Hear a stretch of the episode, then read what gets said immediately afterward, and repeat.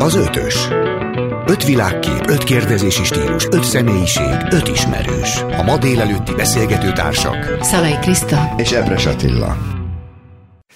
Jó reggelt, szép, ködös, vidám téli napot mindenkinek, itt az ötös. Igen, egy isteni ébresztő Lantai Miklós is, főszer, Lantai Miklós technikus és Kerekes Boris szerkesztő nevében is köszöntjük a hallgatókat és a vendégeinket, de most még előbb mi dumálunk egy kicsit, ahogy szoktunk. Hangolódjunk. Kriszta, nagy bevásárlás, karácsonyozás, hogy van ez nálatok? Ö, nálunk ilyen nincs. Aha, Sejtettem, azért kérdeztem, mi van helyette? Igen, nincs. Egyrészt, egyrészt évekkel ha. ezelőtt már megbeszéltük, hogy mindenki élményt kap, Aha. úgyhogy nem, nem tárgyazunk, egy-egy, egy-egy tárgy azért bebecsúszik. Én ma megyek édesanyámhoz, és a lányokkal, a lányaimmal főzünk töltött káposztát, de most kiderült, hogy glutén és laktóz, nem laktóz, tejérzékenyek vagyunk többen a családból, úgyhogy Úgyhogy ö, majd azt holnaptól megpróbálom a vegán beiglit. Ez egy új újdonság lesz az életünkben. De nem, nem, nem lesz túl. Tehát semmi, együtt leszünk, játszunk, és ennyi.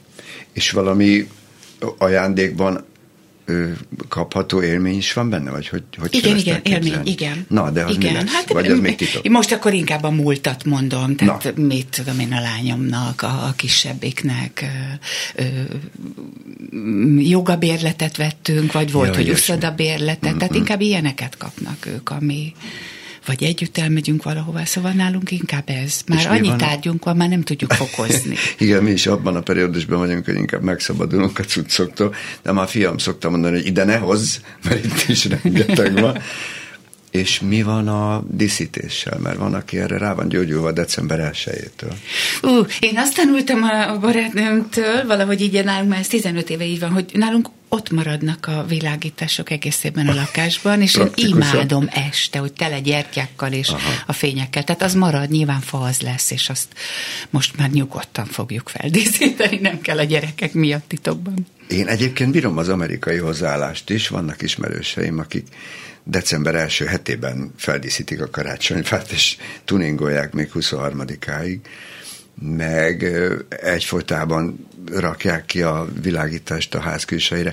Imádom, ha végigmegyek egy-egy kis csöndes utcán, és már, Nagyon már villognak, jó. meg égnek, meg ki vannak a mikulások. Meg és a te, mint erdész, igazi fátok van? Én szívesen megosztom erről a, az erdészeti szakvéleményt. most úgy fog tűnni, mintha eretnek lenne, amit mondok, vegyetek vágott fenyőt.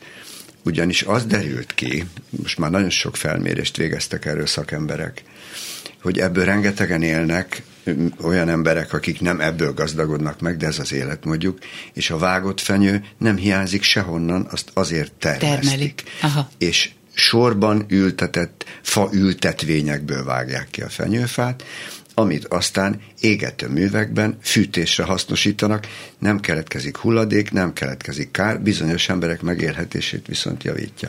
Míg ellenben a sokat reklámozott gyökeres fenyő 70%-a elpusztul, mert nem bírja a hőgutát uh-huh. elviselni, illetve a visszaültetést, és a kettő közötti megoldás, amit most mi is választottunk már 8-10 év, az úgynevezett műfenyő, az pedig akkor már megéri, és nem tűnik szemetelésnek, hogyha olyan minőségű, hogy tizen évekig megvan. Nekünk az van Aki most úgy már érzi, az bátran vegye meg uh-huh. a mhm. jó minőségű. De a vágott fenyő a legegészségesebb és legkörnyezet kímélőbb cucc. Uh-huh. Oké, okay, majd beszél, hogy jó illata van. Igen, én ezt imádom, de a gyerekeim miatt műfenyőnk van. Úgyhogy, mert ők vigyáznak, a, és általunk a, én is a világra. És ma vendégeink lesznek, akikről ilyesmiről fogunk beszélgetni, hogy hogy készülnek a karácsonyra. Barátaim itt vannak szemben, Debreceni Csabi, szia! Sziasztok! És kedves, gyönyörű felesége Érdi Ari. Sziasztok! Szia Ari! Hello! Ariadné, ezzel a gyönyörű névvel. Nagyon régóta ismerjük egymást, Arival legalább egy éve, vagy kicsit több, kiskorunk óta mondjuk így.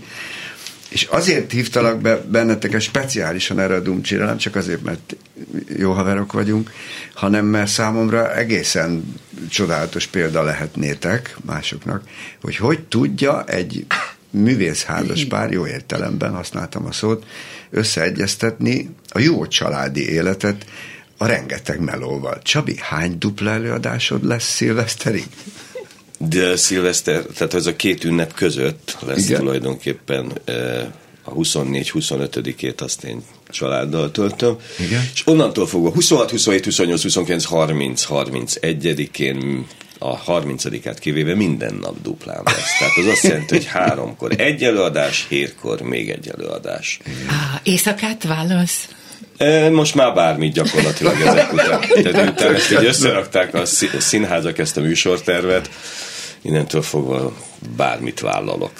Csodálatos, két végéről égeted a gyertyát, Négy. lehet mondani. Nem, én bedobtam a kandallóba a gyertyát. Volt egy híres nagy rendezőnk, bocsánat, aki Isten nyugosztal nem mondom a nevét, akiről az, az a gonosz plegyka terjedt, hogy ő tud élni, két végéről égeti a társulatát.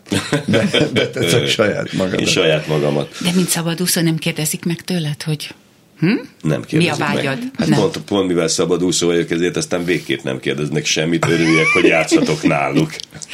De ez csak ez, a, ez az időszak ilyen turbó? Igazából most, hogy ez, ez, miatt most ez, az hát figyelj, ez a karácsonykor, megmondta, hogy karácsonykor mindent el tudnak adni, akkor tolják ezerrel. Aztán azt hát az egész december így nézett most ki.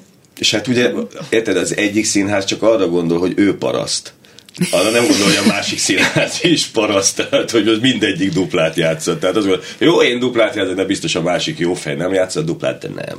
Ők is duplát nyomatnak, tehát az összes. Jó van, de jó lesz, hogy adsz a népeknek, De így van, a nézőnek is adok, és a az energia. És meg a karácsonyi ajándékoknak a össz, össz, összköltsége a Ari, van valami szabályozás? Ugye két gyönyörű gyereketek van, hogy hívják mm. őket? Ábel és Berta. Ábel és Berta, én ugyan tudom, csak meg kérdeztem. És van valami szabályozás, mint főnök, te vagy a főnök, remélem otthon, Igen. hogy, Mondják hogy lehet venni, limitáció volt? Minden évben megbeszéljük, hogy idén nem vetemülünk el, és Igen. tartjuk magunkat, és csak mondjuk négy, mondjuk maximum négy, de ez ha. még soha nem sikerült. Nehéz, nehéz idén is megbeszéltük, de idén se sikerült. Jó, de ez egy titok, hogy mit hoznak az angyalok, vagy a Jézus. Persze, persze. És négy nagy, vagy négy kicsi, vagy egy nagy Azt, hogy nem szoktuk megbeszélni, de mindig, csak mindig ott kezdődik decemberben. A négy nagy. de ők maguk is mondják, hogy ne legyen olyan sok. Aha. De aztán valahogy mondtam, hogy nem, vagy azért írják meg a listát, ugye mindig írnak listát, és mondtam, hogy legfeljebb nem kapnak meg mindent, de hát nem kapnak meg mindent természetesen. Természetesen. De hát nem sikerül soha ez a ne, ne, ne legyen sok. Valahogy mindig sok lesz. De hát és? hát így jó, mert hát kibírja ki. Őszintén kibírja ki, hogy ne vegye meg a gyerekének. Hát ez, Még ez, azt is, meg azt is, hát az a legjobb az egészben. Ez a legjobb erő a gyerek, mert az rábeszéli a szülőt, hogy De hát nem kell rábeszélni. Hát nem, én magam meg. nem bírom ki. Tehát, hát kinek, kinek, hát kinek csinálom azt a hét dupla előadást? Nem azért, hogy így még azt is, meg azt is meg tudjuk venni. És mennyi idősek a gyerekeitek? Az Ábel 12, a Berta 15. Lesznek nem sokára mindenket. Hogy, hogy történik egy reggel? Meséld el nekem, Mari. Egy ilyen rendes reggel? Egy ilyen, egy ilyen iskolába menős iskolába reggel? menős reggel? Hát úgy, hogy Csabi alszik. hát ma is játszott éjszaka. Azért, mert én éjszakáig dolgozom, de egyébként mert nem, én nem. nem. Én azért lettem színész, mert hogy tízre kell menni próbálni, tehát az, hogy most korán Igen. föl kell Én mondjuk rendezőasszisztens vagyok, ezt csak úgy elmondom, tehát én is este dolgozom. Na, de mindegy, ez úgy van, hogy én kelek föl reggel, a Berta már teljesen önálló, tehát ő korábban is kell, és elkészül, és egyedül mindent megcsinál, és el is indul. Ábelt még elkísérem az iskolába. Szerintem ez már ilyen jelképes, már így megszoktuk, és úgy szeretjük, de már volt, hogy már elment egyedül, meg egyedül jön haza. Igen, de, de még én is. Dumálni. Hát reggel inkább így bóbiskolunk a buszon, de, de valamiért szeretem ezt a szertartást, hogy még így együtt. Uh-huh. Mert nyilván mindjárt az lesz, hogy már nem akarja, és amíg még így akarja, addig én örülök. De mert el lehet menni a sulig, vagy előtte azért el kell tűnnöd Nem, elmegyek, elmegyek a sulig. Aha. És még nem égő. sokszor megbeszéltük már Csabival, hogy ő, ő főleg ilyen, amikor főpróba heten van nekem, akkor előre mindig mondja, majd ő föl kell, és majd ő elviszi, de ehhez meg azért ragaszkodom, mert hogy pont egy főpróba héten, amikor alig vagyok otthon, tehát hogy így mm. nem is lát a gyerek, akkor legalább az marad, tehát az meg kell, hogy maradjon. Az hát a kis közös reggel. Mindent, és mindig mondom, hogy nem, hát az pont akkor nem lehet, hát hogy, hogy az nem lehet, hogy még hogy azt a kicsi időt se töltsem velem. És akkor arról... ez így így maradt, így az évek alatt, hogy így én csinálom a reggelt. És akkor most egy kicsit arról meséltek nekem, hogy, hogy nektek mit jelent a karácsony, vagy vannak-e hagyományaitok, vagy nagy ünnepi rákészülés van, vagy nagy főzés, vagy nagy dekoráció, vagy nem annyira fontos. Hogy van ez? Egy ilyen jól működő családban.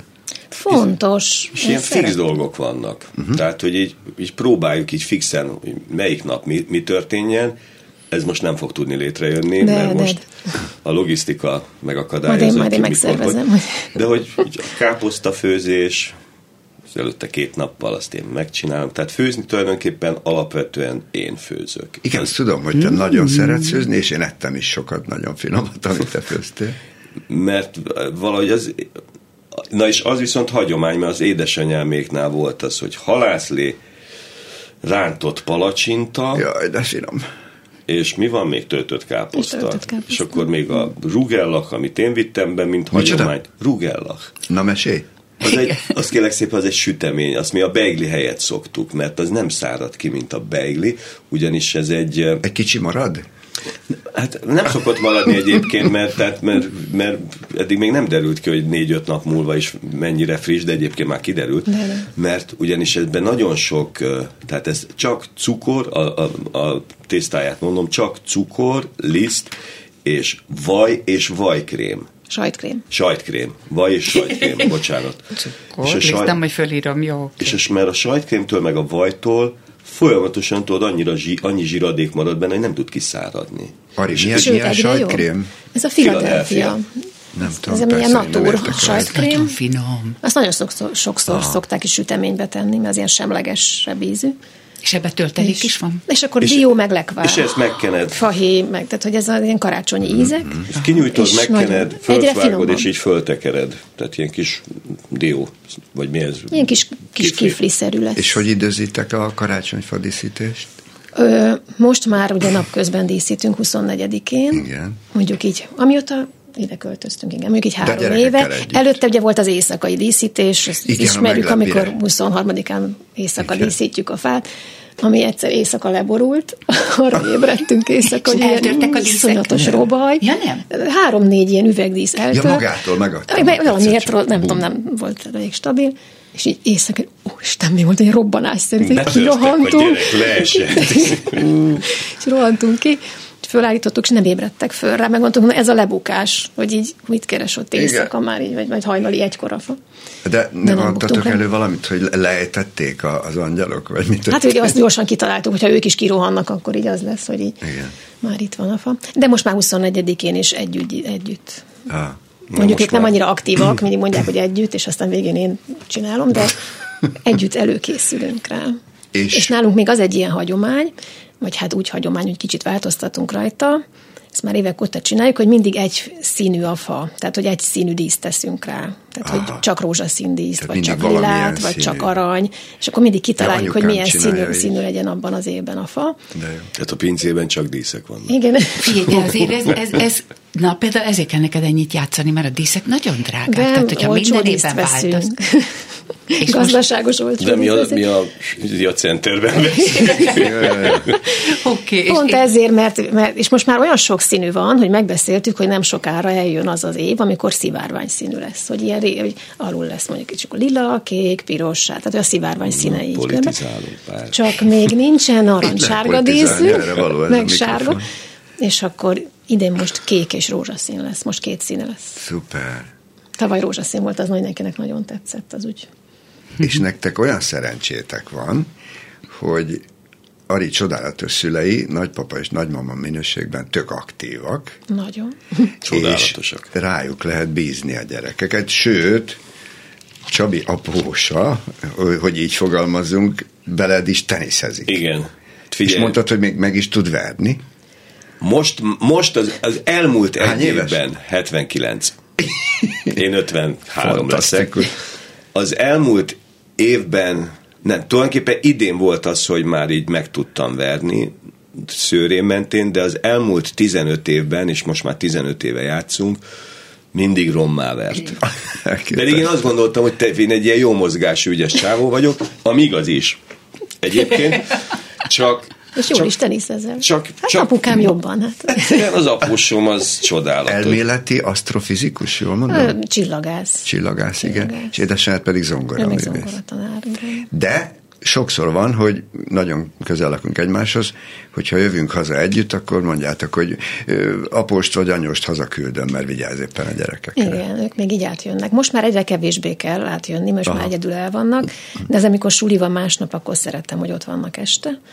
És akkor így jönnek, megvárják, amíg hazaérünk, és mennek haza. Tehát ez régen, amikor picik voltak, akkor úgy volt, hogy így a havi műsort azt nem csak így magunknak húztuk ki így a kihúzóval, hogy akkor, hanem, hanem így nekik is volt egy, ami ugye közös este volt. Hát amikor összekerültünk, meg a gyerekek megszülettek, akkor ugye még a Csabi is az őrkényben volt, Aha. tehát hogy így együtt dolgoztunk, nagyon sok közös, nagyon sok közös előadásunk volt.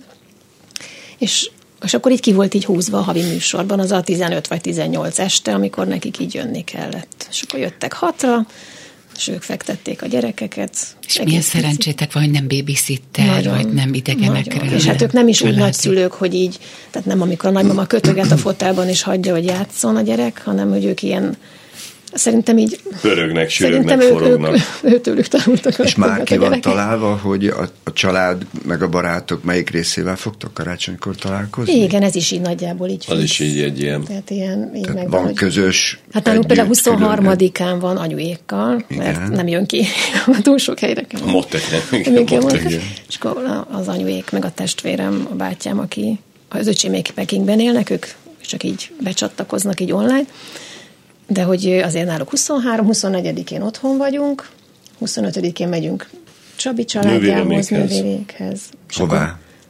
Ők kulcson, vagy nem, Rácalmáson vannak. Rácalmás, Rácalmás az Dunajváros magassága fölött uh-huh. egy nem Ja, mert te Dunajvárosi vagy? Én Dunajvárosi vagyok, és ők a, a külső agglomerációba költöztek, ami Rácalmás. Uh-huh. Csabi, emlékszel, és hogy... még utazol is nem elég a sok játék, akkor még egy de nincs messze, tehát mondjuk ez ja. 60 kilométer. Emlékszel, hogy hányszor töltötted bent a színházban, vagy Ari, a szilveszter éjszakát? Hogy lesz ez idén? Én az elmúlt években gyakorlatilag minden szilveszter. minden szilveszter. És akkor éjfélkor értél haza, vagy nem, nem maradtál? Hát 10-11, nem marad, soha nem, nem, nem maradtál. Hát a szilveszter az nekünk az általában az meg a Sági Tomi barátomnál szokott uh-huh. lezajlani, az szintén hát az is már egy ilyen hagyomány, mert legalább tizen... De jó, Budaörs? Ja, az Igen. is ilyen tizenéves uh-huh. hagyomány, és akkor most lenyomom a két eladást, nem megyek Budaörsre föl. És jó, akkor az elsőjét ott lencsefőzés, szabad tűzön, ott kis megéb, megébredés, és elkezdi az új évet. Ari, mondtam, hogy esetleg eljönnétek az ügetőre, és rávágtad szilveszterkor, mert megint lesz szilveszteri futam, hogy aha, próbálok. Mi hát, lesz? Hát Black Rider van este, Igen. és az előző előadás elmaradt, ami november elején volt, lett volna, november közepén, Aha. és elmaradt, mert beteg volt valaki. Tehát régen ment. Tehát októberben ment utoljára, oh. azt hiszem. Igen. Foglalkozni kell Tehát, hogy így ki majdnem két hónapja és akkor ezért kell egy lejáró próba. Úgyhogy mi délután próbálunk, oh. este előadás. Csodás előadás, de nem egyszerű, úgyhogy hát mondom kell, a kell, hallgatóknak, kell, hogy, hogy nagyon erősen összeszerkesztett és zenékkel megtűzdelt cucc, tehát ott azért kell rákészülés. Koreográfia. Hát, hogy egy asszisztensnek ugye nem csak az a munkaide, amikor beér a színházba. Hát nem. Te egy csodálatos, remek asszisztens vagy, aki ráadásul mindenkivel jól tud szót érteni, de tudom, hogy a rákészülés az, az reggeltől megy és éjszakáig tart.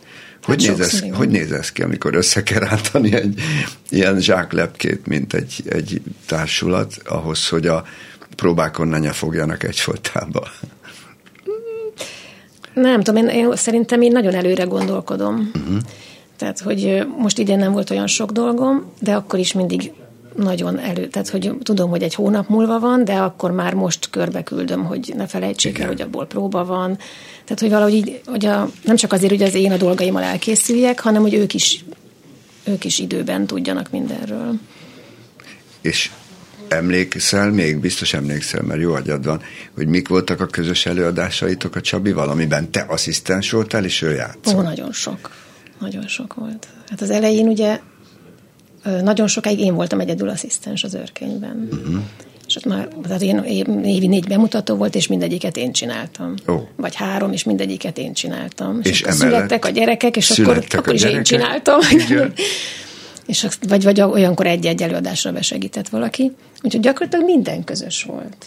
Tehát a Finito, a János király, a Mi volt? Tarelkin? Tarelkin nem? Tarelkin? Tarelkin is én voltam. Pillantás a hídról. Tehát gyakorlatilag minden, amiben egyébként nem is volt szerintem olyan előadás, amiben te játszottál, és nem én voltam. Aha. Tehát... Talán a tangó? Abban te voltál? Tehát mindegyütt. Hogy ne lettem volna. Akkor, akkor éppen szültem. Hát akkor... Nem, nem én nem, voltam nem, a főszereplő. De Csabi, ez jó volt, nem? Mi? Hát, hogy tudtad, hogy Ari ott van. Figyelj, én, én nekem ugye az egész életemet, hát ez most ilyen személyes sáv, három nővel töltöttem. Ebből két kolléganő volt, és rájöttem, hogy az tarthatatlan. Tehát, hogy ez az Na, nem színésznő. Színésznő. Az, az őrület. Az, az, nem, nem, az nem működik. Viszont máshonnan ugye az ember nem nagyon tud társat találni ebben a szakmában, hiszen reggeltől estig, és aztán onnantól meg visszafelé ben hát vagy ezt a egy civilnek nehéz megérteni. És azt meg igen. És igen. ez így egyszerűen nem tudom meddig működik, most még működik, ideálisnak tűnik. Helyes. Nyilván jól megtaláltátok egymást, ez nem csak foglalkozás kérdése. Persze, persze. persze. De én sem tudom elképzelni, hogy, hogy, egy, hogy egy nem színházi emberrel ez működhet. Ezt nem tudom elképzelni. Még, még, még Csabi is úgy van vele, hogy amikor én nagyon sokat dolgozom, akkor úgy látom, hogy olyan, úgy Ez nem mondja, de hogy így, hogy már megint nem vagy itthon. És akkor így... És ez, a, amit kérdeztél, hogy, hogy, hogy, tehát, hogy nem csak, ugye mi bemegyünk, lejátszuk, jó, előtte a szöveget át, meg, de amikor tudod azt, hogy nincs dolga, de figyelj, akkor most, most nem jó, mert még akkor beszélnem kell a Monával, meg a, jó, oké. Okay. Akkor most akkor csörög a telefon. Figyelj, és tehát állandóan van valami ügykezelés a színházban. És ez... Hát igen, mi, mi nagyon sokat dolgozom a két, tehát az én munkám egy csomó része a két próba között zajlik. Akkor kell intézkedni. Próba közben nem lehet intézkedni. Próba közben nézem a próbát, és jegyzetelem, hogy mi történik. Utána tudok telefonálni, táblázatokat írni, beírni, hogy ki mikor nincs, megtervezni a próbákat, tehát ez Igen. mind utána zajlik. És, az, és még meg kell nézni az előadást is, hogy ott is És este megnézem van. az előadást. Mint ügyeletes. Mint ügyeletes. Tehát az rendezőasszisztens sokkal többet dolgozik, mint a színész. Egyébként igen. Hát mondjuk, amikor te szöveget tanulsz, az, neked az a plusz munka, így a, az az, ami ugye a próbál meg az előadáson kívül van, a szövegtanulás. Hát én ezt úgy szoktam mondani, hogy, hogy ti melóztok, mi meg játszunk. Igen, ez igaz. Tulajdonképpen szórakozunk. Mi számotokra az ünnep? Úgy szélesebb értelemben. Minden nap. Nekem most már minden nap ünnep. Minden nap ünnep, amikor nem csesznek föl. Tehát igazából, de nem komolyan, nem tudom mi az ünnep. Minden, ami, ami, ami valami jó érzéssel tölt el, és valami, valami, ami... És az mi? Ez minden. A legutóbbi az... ünnepi pillanatod? legutóbbi ünnepi pillanatom biztos a bemutatón volt. Az egy ünnepi pillanat, egy bemutató? Hát igen, arra van kitalálva, de én rosszul viselem. Kicsit rosszul viselem. Nekünk Hatalmas nézőknek biztos. Vagyok. Én imádtam. A, még egy kört mindenkinek is, a mi kis falunknak rajongója vagyok. Úgy, Jaj. Tényleg, Jaj. én nézem. Én, én, én nem nézek sorozatot, azt nézem. Hát köszönjük szépen. Én köszönöm. Én nem nézem. Azt nem nézem. Akkor üzenem, hogy jó. De láttam már azért két Mi az ünnep? Tényleg, ez jó kérdés. Ma, hogy ritkán van az, hogy úgy tényleg így időt szánunk arra, hogy így négyen így együtt legyünk így a gyerekekkel. Úgy értem, hogy sok mindent csinálunk, meg nyaralunk, de olyankor olyan kötelezően tényleg mindenki így ott van abban a pillanatban. Úgy értem a kötelezőt, hogy így lehet, hogy éppen más csinálnánk, de aztán mégiscsak oda megérkezünk, és akkor a, a születésnapok is nagyon sokszor úgy néznek ki, hogy ilyen kutyafuttában mert uh-huh. ugye játszik, vagy én megyek előadásra, és akkor így mikor? Hát ugye a színházi emberek mikor tartanak szület, születésnapot? Kettő és hat között. Ja. Tehát, hogy nincs van egy ilyen este, amikor így Igen. leülünk vacsorázni, hanem így hazaérnek a gyerekek az iskolából, neked ötkor indulnak, és akkor négy és öt között így gyorsan felköszöntjük apát, vagy anyát, vagy tehát, de, de akkor az az egy óra, akkor azt úgy tényleg úgy, azt úgy megadjuk, akkor úgy ott leülünk tortát enni, és akkor a karácsony is ilyen, hogy akkor ott arra úgy szánunk időt. Tehát, hogy én tudom, hogy nekik is, a gyerekeknek is így fontos az a, hogy, hogy meglegyen az a pillanat, hogy akkor úgy egy, akkor úgy tényleg együtt vagyunk. Kicsit visszafelé nézve már látszik a családi életünkből, én is egy szép, jó családban élek, hogy egy férfi élete az tulajdonképpen permanens pakolás, egy nő élete pedig permanens szervezés. Ez másképp nem nagyon akar működni. Tehát vagy egy férfi ember vagy javít, szerel, pakol, visz, hoz, vagy költözik. Én javítani, szerelni nem tudok. Ja, te nem tudsz? Én tök alkalmatlan vagyok. Nekem egy zongora, zongora széke, hogy egy villanykörtét becsavarja. Megforgatni. Jó, viszont baromi jól főzöl, és szívesen el vagy a konyhában. Ez igaz. És az régóta van neked? Azt figyelj, ez nekem gyerekkorom óta, tehát azt valami anyámtól, tehát ilyen kicsi korom óta ott álltam mellette, így emlékszem, és így néztem, hogy mit, hogy főz, és ez valahogy így rám ragadt, és így szerettem is csinálni. Na, jön a karácsony, akkor tuningoljuk meg ezt a témát egy kicsit. Vannak már elképzeléseid a karácsonyi menükről? Hát figyelj, az mindig mondom, mondom ez a halászlét, töltött káposzta, rántott. De különlegesség, mert te szereted a, a különös, különleges dolgokat. Itt, itt most speciál nem lesz. És mindig ugyanazt a receptet csinálod, vagy újítasz, esetleg más fűszerrel, valamivel? Most például az idén lehet, hogy a halászlébe belejavítok, vagy bele, beleváltok, mert eddig mostanában ö, ugyanúgy csináltam, de most valamiért a... Milyen halból lesz? Vegyes. Általában ja, vegyes. Én, én vegyesből szoktam, hmm. tehát veszek hal fejet, meg ilyen végeket, harcsából is. Aha meg keszeget. És, és az a lepasszírozós halászló? Nem, nem, nem, nem, én azt... Tehát azt Inkább azt, a bajai típusú? Illetve én csalok, mert kiszedek annyi halhúst, uh-huh. és azt egy turmix géppel nem összeturmixolom, csak roncsolok egyet a Aha. textúráján. Ezt nagyon szépen ja, Mindjárt jön a szuvidálás, meg az összes többi ilyen őrület. Tehát egy picit, picit sű, hogy sűrű legyen, mert egyszer volt az, hogy leturmixoltam, és egy ilyen nagyon fehér péplet, és azt próbáltam visszatenni, és teljesen... Ilyen habos lett. Csúd lett. Nem lett, nem lett rossz íze, csak nem lett szép. Igen. És piacon vásárolsz? Persze. Persze. Tehát a, ilyenkor azért átérzed azt a Persze, tehát én... Feelinget. Most 22 most lesz a piac. Ma, ma, meg, vagy, még ma vagy holnap meg megyünk piacra. Hol, holnap után. Most adtam ajándékba, ajándékba, kölcsönbe Arinak egy könyvet, de én tőle is szoktam kapni, sőt, születésnapomra is kaptam tőle könyvet. Től, neki köszönhetem, vagy nektek köszönhetem például az új kedvenc magyar írómat, Csabai Lászlót, nagy örömmel olvasom. A legjobb magyar író. Hát, bár nem bár többiektől bocsánat. Én pedig most kérek. adtam egy skandináv regényt, mert én azokkal is nagyon, én nagyon is jól el vagyok. Szeretem. És tudom, hogy mind a ketten nagyon szerettek olvasni. Van ö, ilyen ünnepi olvasmányotok előkészületben? Vagy, vagy van, előre ki van ez találva, hogy van ilyenkor? Meg kicsit több ideje van az embernek magára talán. Hát te Itt most nincs. nem fogsz olvasni. Kész, hát jó, neked nincs, tele vagy írva, kész. Aritól tanultam azt a gyönyörű mondatot, hogy vannak az embernek jó kicsit egyedül lenni, akinek van valakie. És, hát és, és én, én ezt nagyon szeretem, ezt a hozzáállást, és tudom, hogy kevés időd van magadra, mint asszisztensnek, de ilyenkor az ünnepekben talán az is van egy picit, hogy le lehet ülni otthon. Igen, igen. Most nekem nem is lesz sok előadásom két uh-huh. ünnep között.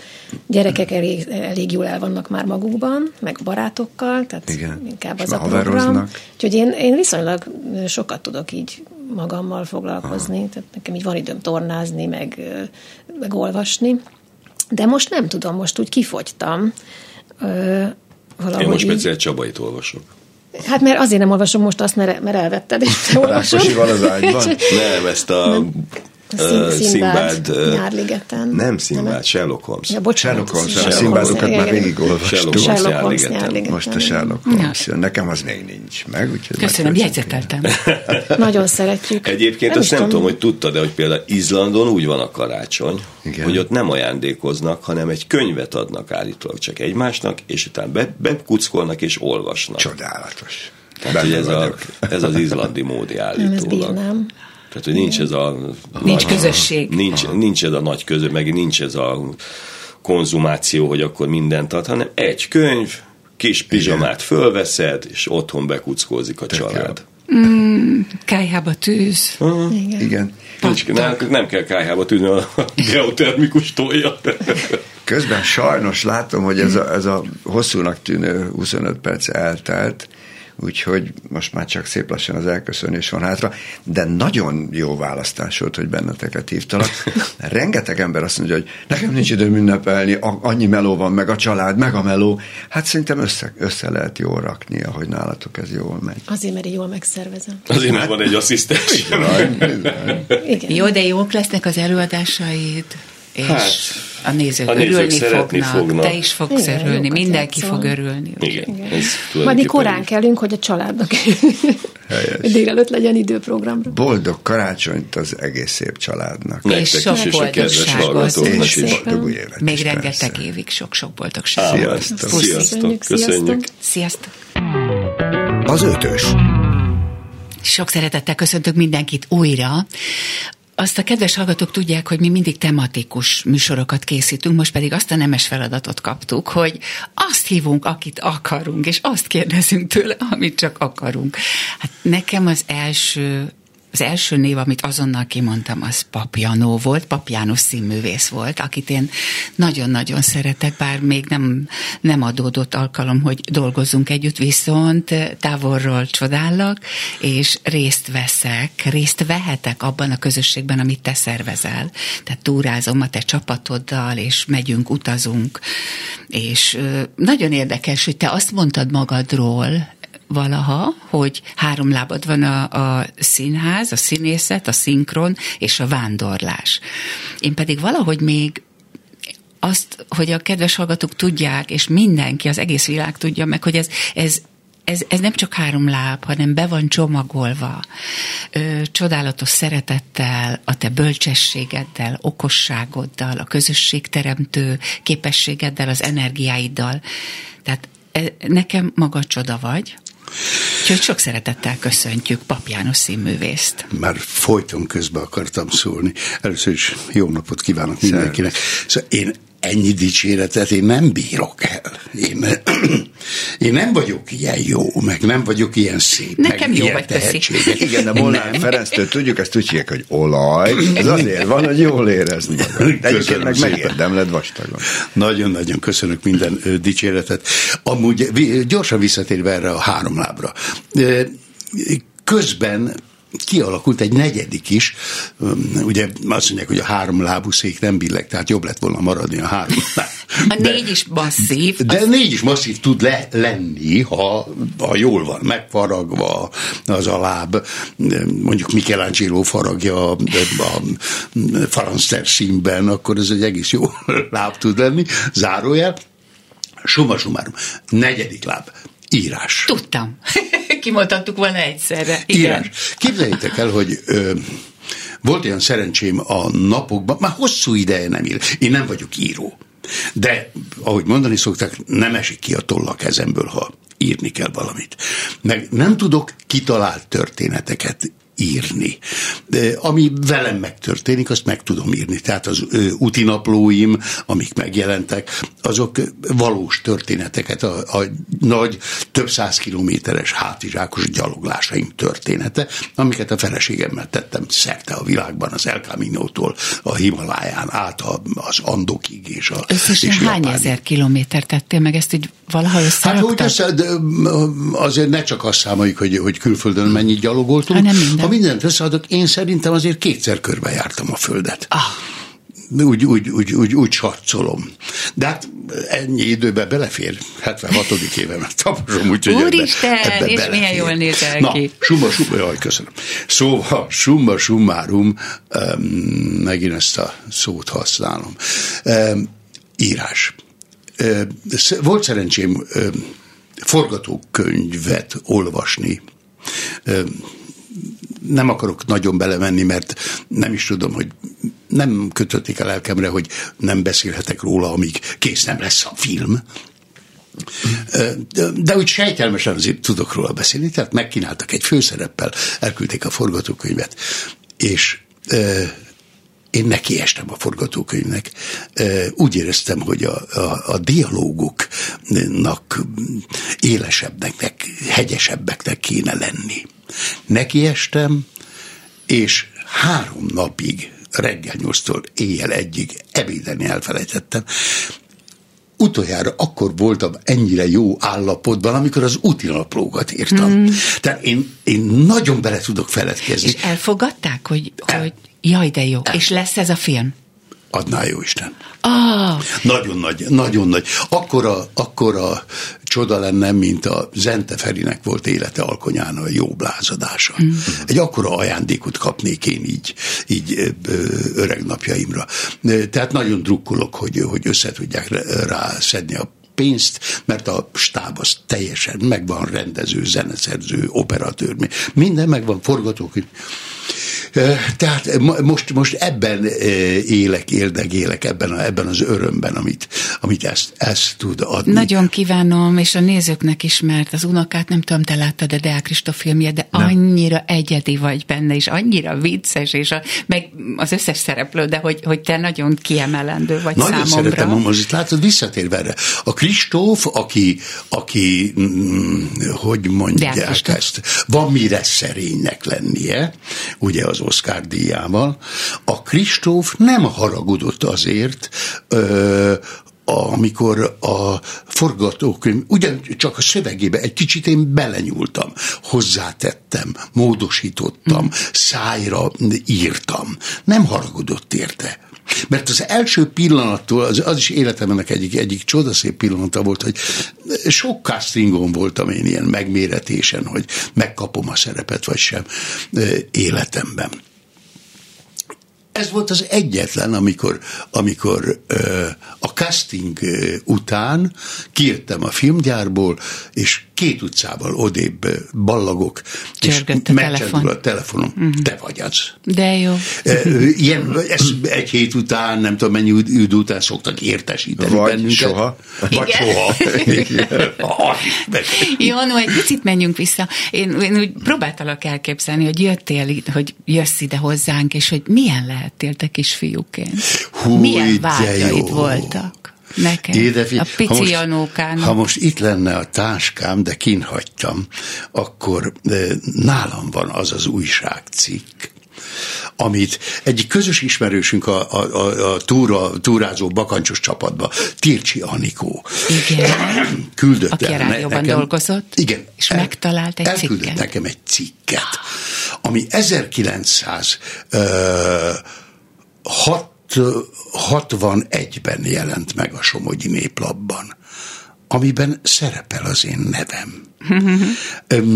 a szüleim véradók voltak, érdemes véradók, apám, anyám, és a Niklai Véradók címmel jelent meg egy cikk a Somonyi nép, néplapban, amiben szó esik rólam, hogy a, a fiúk e, e, nagyon szeret olvasni, ki nem lehet a kezéből imádni a könyvet, és ott képzeljétek el, talált egy ilyen cikket, tehát rólam 11 éves koromban a Somogyi néplapban írtak. Mert te Niklai vagy, Niklai, Berzsenyi igen, Berzsenyi falujából. Igen. Igen, igen. Te színész szüleim, szerettél volna lenni, vagy bocsánat, mondd a szüleidet? A szüleim ö, olyan fokon, módon, minőségben vettek részt a falu életében, hogy haláluk után szobrot állítottak nekik. Uh. Niklán, ez egy T-alakú falu, és ott, ahol a két szára tényleg találkozik, ott van egy, egy faszobrász készítette róluk a szobrot. Nincsenek néven nevezve a, a szobron, de róluk mintázták, hogy a, a falu díszpolgárait ott avatják annál a, annál a szobornál. Akkor a közösségépítés az tőlük jött, általuk jött? Biztos, hogy ugye az ember életében úgy tudom, és ha elgondolkodunk róla, sok igazság van benne, hogy mintákat követünk. A szüleink mintája, a barátaink, a tanáraink mintája, a, akár olvasmány élményeink, vagy mintá, tehát mintákat követünk. És én hála a jó Istennek jó mintákat kaptam a szüleimtől, ha ha elkezdenék mélységben mesélni róluk, mondhatnék róluk biztos sok rosszat is. Mint ahogy ha magamról mély, mélységben elkezdenék beszélni, mondhatnék magamról annyi rosszat, hogy nem lenne elég a Klubrádió egész napi műsor ideje. De a lényeg nem az, hanem a, a két serpenyő, hogy melyikbe, melyikbe mennyi van. Igen. Ha, ha, ha, ha több van egy kicsit abból, ami, amit, amire érdemes büszkének lenni, az jó. Igen, mert fejlődünk, tehát megyünk az úton, és sajnos az nem, nem úgy szépen ki van kövezve, és tele van virágokkal, ha. hanem közben alakulunk. Így most eszembe jut, hogy nem tudom, te emlékszel erre, hogy a Maradjunk annyiban című előadásra, amikor készültem, akkor, akkor megkérdeztelek egy riportban, hogy, hogy mit mond neked ez a mondat. Nem tudom, emlékszel erre? Olyan gyönyörűt mondtál. Mit mondtam? Hát most mit mondana neked ez? Hogy te hogy folytatnád ezt a mondatot, hogy maradjunk annyiban? Hát valahol ebben a körben tudnám folytatni a, ezt a mondatot, ami, amiről most elkezdtünk beszélgetni.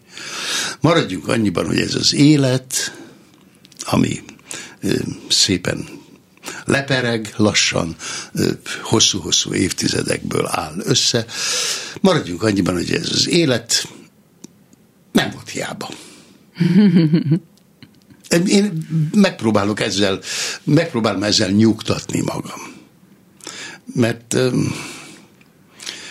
de azt is mondtad, hogy nagyon oda kell figyelnünk egymásra, mert hogy, hogy túl rövid ahhoz az élet. És nekem meggyőződésem, hogy csak egy van. Uh-huh. Nincs. Ez a csoda mindenkinek egy van. Van, aki abban hisz, hogy, hogy van túlvilág, hogy van mennyország, van pokol, a jók ide jutnak, a rosszak oda jutnak, van paradicsom a másik vallás, van, van a nirvána, van, minden vallás ígér valamit az életen túlra. Én meg azt gondolom, hogy, hogy ezzel az egyel kéne valamit kezdeni. Jól kéne, jól kéne, a jó végén kéne megfogni. Uh-huh. És nem oda csapni vele, hanem valahogy, valahogy úgy bánni vele, hogy, hogy, hogy hasznos legyen. Hogy... Uh-huh. Mikor kezdtél el vándorolni, és miért?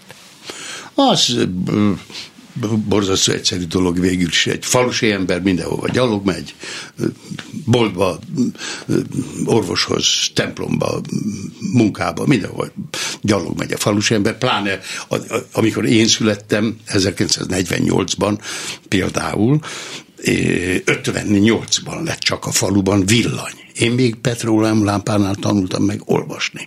A, a családban egy bicikli volt. Amikor én a színművészeti főiskolára jöttem felvételizni, a 12 kilométerre lévő vasútállomásra, öreglakra, úgy mentünk el apámmal az egy biciklivel, mert azt vissza kellett hozni, hogyha majd én vonatra szállok és megyek Pestre, a bringát öreglakról vissza kell hozni Niklára, tehát úgy indultunk el hajnalba, hogy egyikünk fölült a biciklire, ment két telefonoszlop közt, letámasztotta, ment tovább gyalog.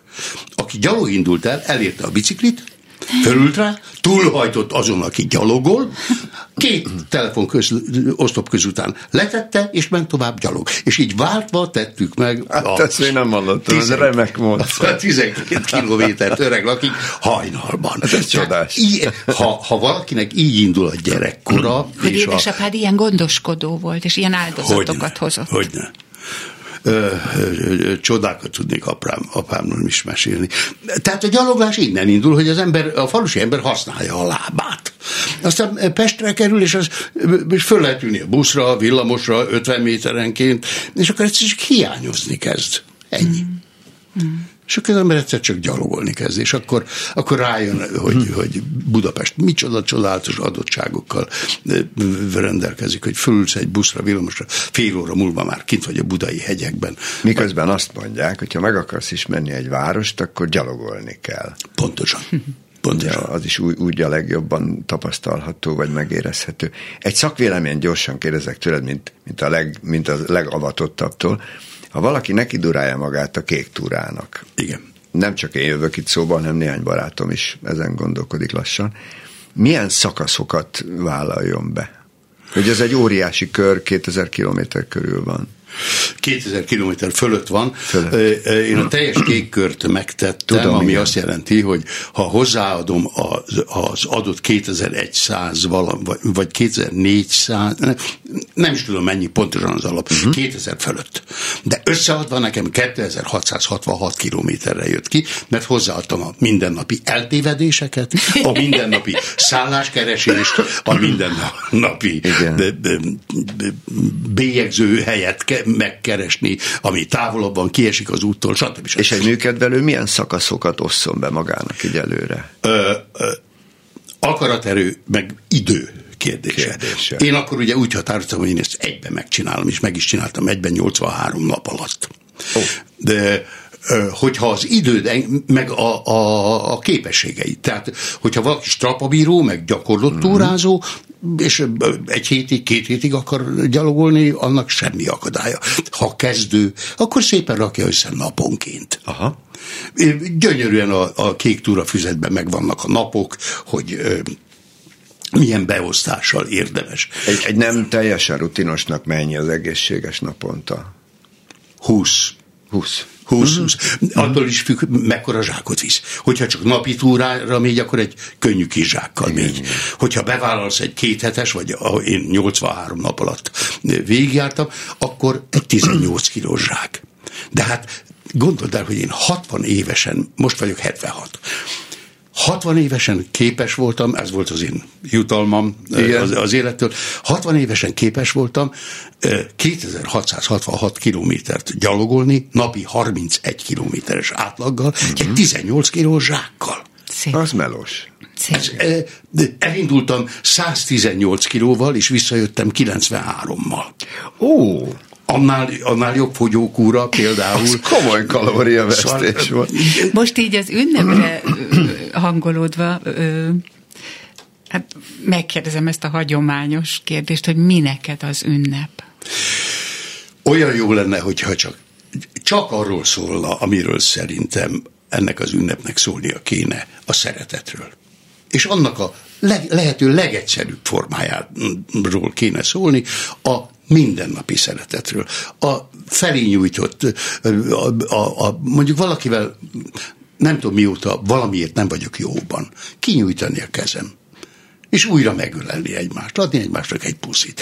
De családon belül a viszályokat, tehát a mindennapi szeretetről kéne szólni. Amikor, amikor a szeretet piedesztálra van emelve, és csak ezen a napon szeretünk, az nekem nem ünnep. Igen, pont erre, pont erre gondoltam én is, hogy én, nem, én általában gondolom most az ünnepet, és nyilván az utazásaid során rengeteg ünnepi pillanat volt, amikor felismertél, ráismertél, megismertél valakit, vagy... Nem csak az utazások során, Kriszta, én nekem meggyőződésem, hogy az életünk tele van erős, sűrű pillanatokkal, gyakran elmegyünk mellette, és nem veszük észre. Egyet elmondok, ha be, belefér még az időnkbe, ami, ami, ami hihetetlenül erős történet.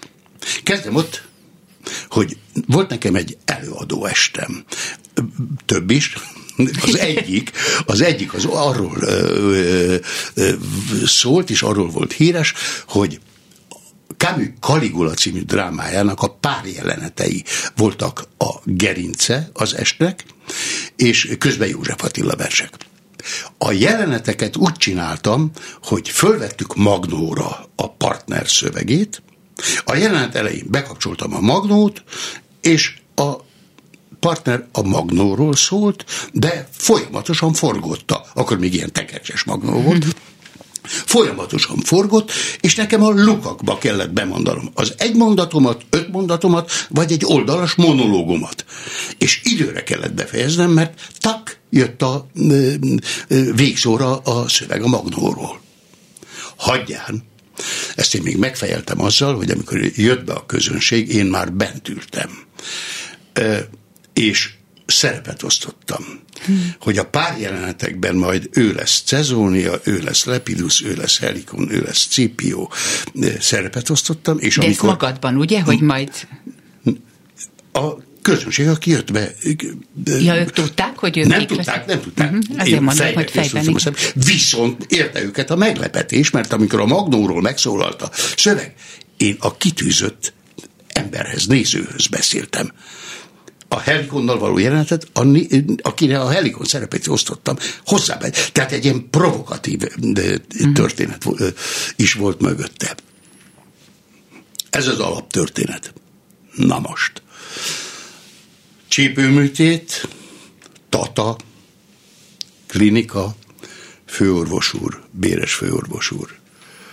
Azt mondja, még egy, tele, akkor még telefonon beszélgettünk, azt mondja, hát én azért magát régebb óta ismerem. Még lobogóhajú egyetemista voltam Szegeden, amikor láttam a maga Kaligula estjét.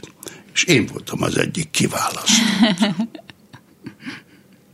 50 év múlva visszaköszön egy, egy történet.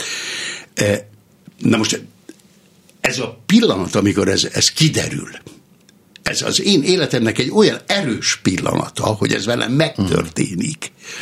És egy csomó ilyen volt. Somogyban, a szülőfalumban, Somogy-Tarnócán ültem a kastély előtti parkban, mert egy vándorszínházi előadás sorozatot készítettem elő, aminek egyik állomás helye az én szülőfalum is volt, Somogy-Tarnóca, és megbeszélés volt a helyi vezetőkkel. Hamarabb érkeztem. Nem fél órával később, nem fél órával hamarabb, hanem akkor csöngött a telefonom, amikor én várakoztam és ültem ott a Tarnócai kastély parkjába. Megszólal a telefonom, Varsányi Anikó rádiónak volt főrendezője, nagyszerű kolléganunk, Isten nyugosztalja. Anikó hív, fölvettük a főiskolára a fiadat. Tarnócán akkor kell. De jó. Ha fél órával korábban csak nem vagyok Tarnócán, ha fél órával később már nem vagyok Tarnócán. És szülőhelyeden kellett megkapni ezt az információt. Az ilyen csoda, csodákkal van tele a, a, az életünk, mindenkinek az élete, csak vegyük észre. Ne rohanjunk már, álljunk meg néha, legalább ezeknél a pillanatoknál. Ah, azért, azért, azért, bocsánat, üzenem a Wikipédiának, hogy csak a Pap Dániel színművész van beírva a gyermekethez. Úgyhogy, Pedig van nekem egy pap lányom is, egy hogy ne lenne? Úgyhogy kedves Wikipédia szerkesztők. Te is bele szerkethez, csak mondom. Tényleg? Én ehhez a Wikipédia attól csodálatos. Hát akkor én ehhez nem értek. Bele kéne, akkor... én is már évek óta nézem, hogy, írjuk, írjuk. hogy mi, miket írtak rólam, nem tudom, húsz évvel ezelőtt készült az a bejegyzés, abból már 6-8 mondat nem érvényes. Lehet Jó, javítani, akkor majd mondd el, hogy hogy kell. Semmi, Jó. ott a szerkesztő. Hát drága Janó, nagyon örülünk, hogy itt vagy. Én meg, Sajnos én meg, hamarosan hogy mondjam, jönnek a hírek. Uh, eléggé, eléggé a beszélgetésünk is idefele lyukat ki, hogy eléggé zaklatott, rohanó, persze a világ mindig változik, mindig rohan. Velünk, velünk ez a, van ez a, ez a rohanó tempó.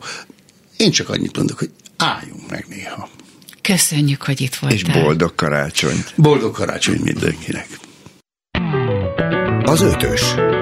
Öt világkép, öt kérdezési stílus, öt személyiség, öt ismerős. A ma délelőtti beszélgető társak. Szalai Kriszta. És Ebres Attila. És kedves hallgatóink, nem bírtam ki, hogy ne kérdezzem meg drága papjanót, aki az erdő közepén bárhol versekkel nem mondom, hogy szórakoztatott minket, vagy szórakoztat minket, Mindenre hanem képes. Emel minket, igen. Úgyhogy drága Janót megkérdeztem, hogy mondaná így karácsony előtt nekünk egy verset, és naná, hogy rábólintott. Úgyhogy hallgassák szeretette Papjános színművészt. Farkas Árpád. Alagutak a hóban. Havaztam volna magam is de lám, hogy megerett. Hatalmas vadpejhekben hull a hó a szülőföld felett. Térdig, derékig, torkig ér. Suttogva folytogat, parázna habzás lepi el a toronygombokat. s már égig érő hóban a táj. Moccanatlanul, e nagy pójában a lét hallgatni tanul. Kaszák és kések éle mennyboltig bebugyolálva. Fuldoklón fordul fehérbe a falvak szuszogása. Nem koccan kő a kőhöz, hótönte szájjal szól, aki beszél. S nagy havak gyomrában az értelem békésen elüldögél. Alagutakat a hóban, milliómnyi egymást kereső utat, itt a szívdobogás is havat olvaszt, s álmok keringnek az öröm és kín eltömíthetetlen járatain. Városok, falvak szívhangja hallik, kásásodik a tél tömött fehérje. Okos szenvedély, kétkedő hit, működtessétek egymást kereső tekinteteink lézereit. Alagutakat a hóban. Hű mozdulat, törékeny álom, didergő elme, ne éljen a hóhúsában örökre elkeverve. S ha majd de mennyei vatta szánkból kifordul, s nem a fagybandái zenélnek, viduljon taposó táncra a láb, olvasszon világ nagy termeket körénk az ének. Köszönjük, drága Janó, Pap János színművész, és nagyon boldog ünnepeket kívánunk neked. Hasonlót mindenkinek. Köszönjük szépen. És itt van már következő vendégünk, Lakatosné Jutka, aki tulajdonképpen most egy három, hármas egységet zárunk be, mert én annak idején 2017-ben a Klubrádióban hallottalak Szent László műsorában. Majd akkor elhatároztam, hogy itt van ez a nő, úristen, 26 éve hajléktalan, és elképesztően bölcs, okos, humora van, és akkora lelke van, hogy én ezt a nőt meg akarom osztani a világgal, hogy erőt merítsenek belőle. Majd Lang Györgyi és Falusi Marian eljöttek megnézni az előadást, és meghívtak az adásukba. Az volt a te második klubrádiós jelenléted, és most. Most, amikor nekem lett ez a nagyszerű felkérésem és szerencsém, hogy itt műsort vezethetek, ez a harmadik, hogy itt lehetsz a klubrádióban. Úgyhogy nagyon sok szeretettel köszöntünk téged. Nagyon szépen köszönöm. Annak idején, amikor, tehát az a kérdésem, mert ugye maradjunk annyiban lett a darab címe. De 2017 előtt hogyan folytattad ezt a mondatot? Húha! Hát ha 2017 előttre kéne visszatekintenem, és azt, hogy maradjunk annyiban, mégis hogy fogalmaznám tovább, azt hiszem úgy, hogy maradjunk annyiban, hogy a mai világban minden olyan ember, aki akár mély szegénységbe kerül, akár hajléktalanná válik, akkor is ember, hogyha a társadalom egyes rétegei nem úgy tekintenek rá. Maradjunk annyiban, hogy minden ember ember. Igen, ezt szeretted volna, de amikor mi találkoztunk, akkor emlékszem, és ezért is mentem ki egy hétre hajléktalannak öltözve, mert hogy te, te sírtál, zokogtál, hogy téged nem tekintenek embernek. Hát pontosan ezért szerettem volna már régóta megfogalmazni ezt, és már régóta felhívni a többségi társadalom figyelmét, hogy nem úgy kell elmennünk mellettünk, mint a szemét mellett, nem úgy kell bánni velünk, vagy rólunk nyilatkozni, mint hogyha társadalmiak kirekesztett senkik lennénk, hanem emberszámba kell minket is venni. Uh-huh. Röviden, mert Attila sem ismert téged, és gondolom több hallgató nem ismeri a történetedet. Úgyhogy, hát most ez így hülye hangzik, hogy röviden mondd el az életedet, hogy honnan, hová jutottál el. Hát, szóval röviden nem lehet elmondani. Három éves koromtól voltam állami gondozott szüleim hibájából. Ö, tényleg, ami létezik, az intézeti poklot, ahol erőszakban úgy, hogy a nagyobbak bántják a kicsiket, az egészségesek a betegeket, és ez miatt sok szökésem volt. Aztán onnan kikerülve férjhez mentem az első házasságomban egy olyan férfihez, aki szintén ütött vágott, 17 év után tudtam tőle úgy megszabadulni, hogy Ugye akkor még nem volt a hajléktalanság elismerve, ha én akkoriban eljövök tőle, akkor börtönbe kötöttem volna ki közveszélyes munkakerülés címén, tehát 17 évig kénytelen voltam tűrni, mert nem volt hova menni. Aztán amikor már el tudtam úgy menekülni, hogy a kolléganőim segítettek máshova költözni, akkor ugye megismerkedtem a jelenlegi férjemmel, közben az a munkahely, ahol együtt dolgoztunk, az privatizáció, privatizálva lett, tehát megszűnt az a munkahely, és egyik percről a másikra utcára kerültünk. Elvileg akkor, amikor téged megismertelek, akkor 26 éve voltam hajléktalan, de összességében 30 éven keresztül, uh-huh. és én közben elmentem a város mindenki hajléktalan emberek érdekes jogvédő csoportjához aktivistának, ahol azt láttam, hogy civil középosztálybeli felsőfokú végzettségű fiatalok harcolnak ezeknek az embereknek a jogaiért. És úgy éreztem, hogy ott a helyen, hozzáteszem, hogy úgy kerültem hozzájuk, hogy minket megvertek a rendőrök fényes nappal az utcán, és akkor a szocmunkásom mondta, hogy van egy ilyen csoport, így kerültem be hozzájuk panasszal, végül megragadtam köztük, mert tetszett az, hogy kiállnak a legelesettebb, legszegényebb réteg mellett, és azóta is igaz, hogy jelenleg stagnál a város mindenkié, tudni, kilakoltatási moratórium van, tehát nincs miért lépnünk, hála Istennek, ö, egészen március végéig, aztán majd kiderül, hogy utána mi lesz, ö, és tulajdonképpen azt hiszem, hogy a mai napig egyébként az a fő feladatom, hogy bárhol az utcán látok egy hajléktalan embert, akkor jelezem a munkahelyem felé, én a Menhely Alapítványnál dolgozom, ahol többek között utcai munkások is vannak, ahol látok, jelzem. Nem is olyan régen találkoztam egy olyan hajléktalan aluljáróba, hogy két plédet vittem én személyesen ki neki. Az a feladatom, hogy továbbra is kiálljak a hajléktalan és a mély szegénységben élő családok mellett, és hogy hova jutottam.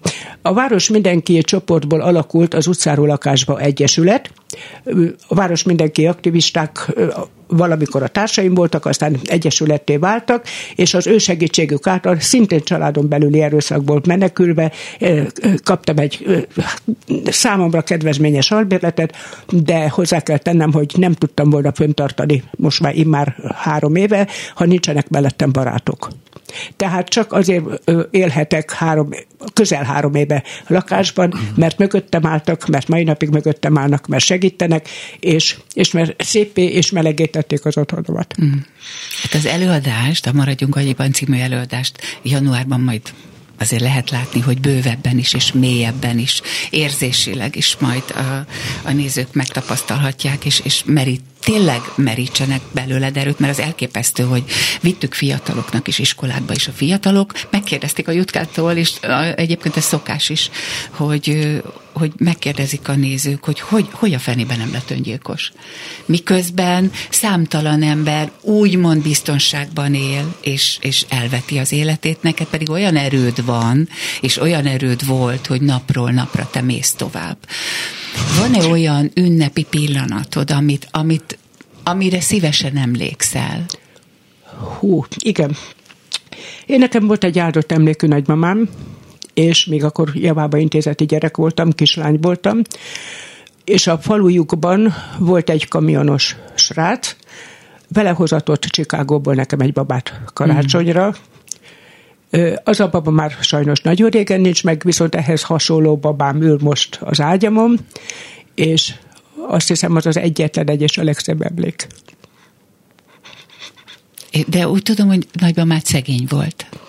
Ja, hát igen. Ezt hogy oldotta meg ezt a... Hát úgy tudta megoldani, hogy egy borjút adott érte. Ah abban az időben, ugye ők valamikor kulákok voltak, aztán mindent kicsöpörték a termény részüket, elvették az állataikat, aztán hogy szépen lassan szegény nagymamám ét nappal áttéve dolgozott, hogy újra legyen neki állata, és azért, hogy nekem legyen egy babám, azért adott egy borjút érte.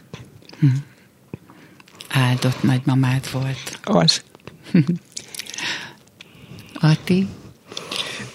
Azt akartam kérdezni, hogy a az Egyesületben, vagy egyébként is biztos beszélgetnek arról, hogy idáig az adásban is csak a másik feléről beszélgettünk, hogy milyen az, amikor az ember a szeretteivel van. De tudjuk, hogy a karácsony és a karácsonyi ünnepkör az egy csomó olyan emberrel való foglalatosságot igényel, akik ilyenkor a legszomorúbbak, és ilyenkor sajnos meg is nő az önrontó viselkedések száma, hogy így fogalmazok finoman.